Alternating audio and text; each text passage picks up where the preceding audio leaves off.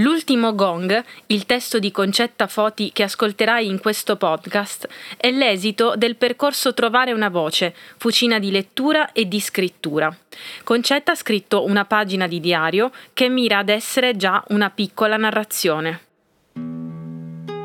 Raccolgo i panni nell'ora che mi fa più male. Una rauca melodia, un presagio funesto. Due vecchie con addosso uno scialle di pizzo nero ridono nascoste da una siepe e si augurano di riabbracciarsi in un ipotetico al di là. Mi chiedo cosa ci sia da rallegrarsi tanto. Non ci accorgiamo dell'inconsistenza del nostro via vai. Abbiamo fretta, pronunciamo parole capricciose, siamo insolenti e impazienti. Iniezioni pronte, si parte, forchette e bicchieri già tintinnano. Un cane ulula in lontananza. Perché i vicini non accendono le luci? Perché nessuno mi sente? Perché non vedo più niente? A morte i tramonti! Respiro. Chiudo gli occhi. Ho vent'anni. Mi perdo nella letteratura senza ansie. Sono la ragazzina dai capelli lunghi che gioca spensierata in barba ai polverosi gingilli. Una palla oltre la rete. L'entusiasmo, l'essenziale. Respiro apro gli occhi. Ho 40 anni.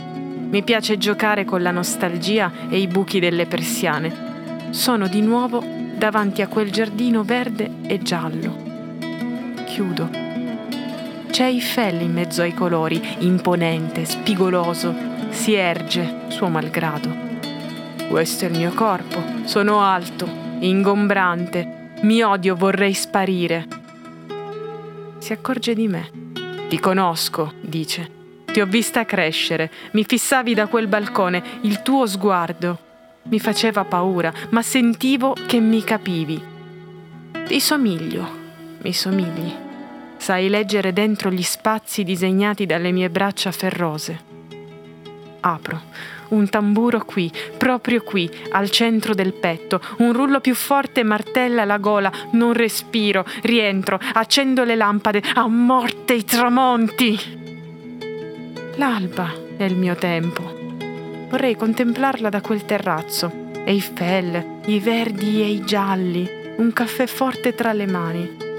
Vorrei aspettarla sdraiata sulla spiaggia, cullata dal mare. Vorrei essere parte di quell'impeto fiduciosa nel moto continuo della vita, la carezza di un'onda, la luce che dirada la notte, l'oro e il rosa che scivolano nel blu. Il tramonto è un incubo. Un incubo ricorrente. Ho 40 anni. Mi chiamano dall'università. Mancano ancora degli esami, signorina. La laurea che ha preso non vale. Spadata, come non vale? Li ho dati tutti! Ho dato tutto! Scappo dai rimpianti, ma ho una zattera logora e non salpo mai. Guardo il cielo, solo eclissi. Vacillo. Mi nascondo nell'ombra, non voglio che la mia si veda. Il disco gira, ride solleticato dalla puntina. It be, let it be, let it be. Vorrei, Mother Mary, There will be an answer. Non credo. Whisper words of wisdom. Non mi fido. Con le mani faccio finta di suonare mentre guardo allo specchio questa chitarrista improvvisata, presuntuosa amante di capelli bigi e ribelli. E lei, questa cenere. Il tempo se ne va con il suo bagaglio mi sdraio sul divano e mi addormento esausta dopo l'ultima nota, ma in quel punto remoto della mente qualcuno è sempre pronto a prendersi gioco di me. Si divertono, non smettono. Il signore inconscio desidera il solito, grazie. E con lei, tra poco si sveglierà, si affretti a godere dello spettacolo. Il grigio stinto tinge i miei sogni e penetra i miei spazi. Si alza il vento, la porta si spalanca, la carta da parati si stacca. Quei bei mattoni rossi non ci sono più. Le finestre soccombono, le tende volano via in fuga verso mari lontani. Piango. Una voce lontana e solenne mi ammonisce. Non serve. It be. Sono implacabile, inesorabile, necessaria.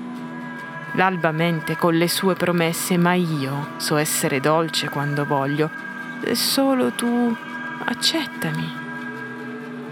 Respira. Aspettami. Ah. A morte! Apro gli occhi, ansimando, raggiungo la cucina, bevo deglutendo con avidità, mi irroro il viso, mi bagno la testa, guardo fuori dalla finestra.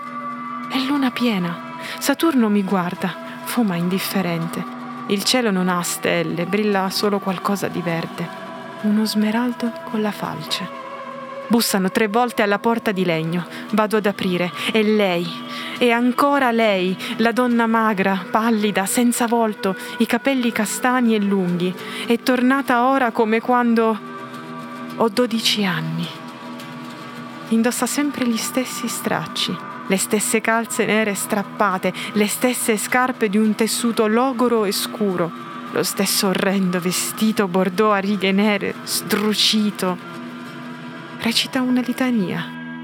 Con mani vizze e tremanti, chi ha cercato questa donna? Chi voleva questa donna? mi chiede. Vorrei urlare, ma non emetto un gemito. Lo smeraldo verde mi sussurra. Io. L'ho cercata io. Saturno ride sinistro. La luna inizia a roteare e poi si getta impicchiata, una palla schiacciata oltre la rete, rimbalza, si ferma, sorride, con voce sottile bisbiglia.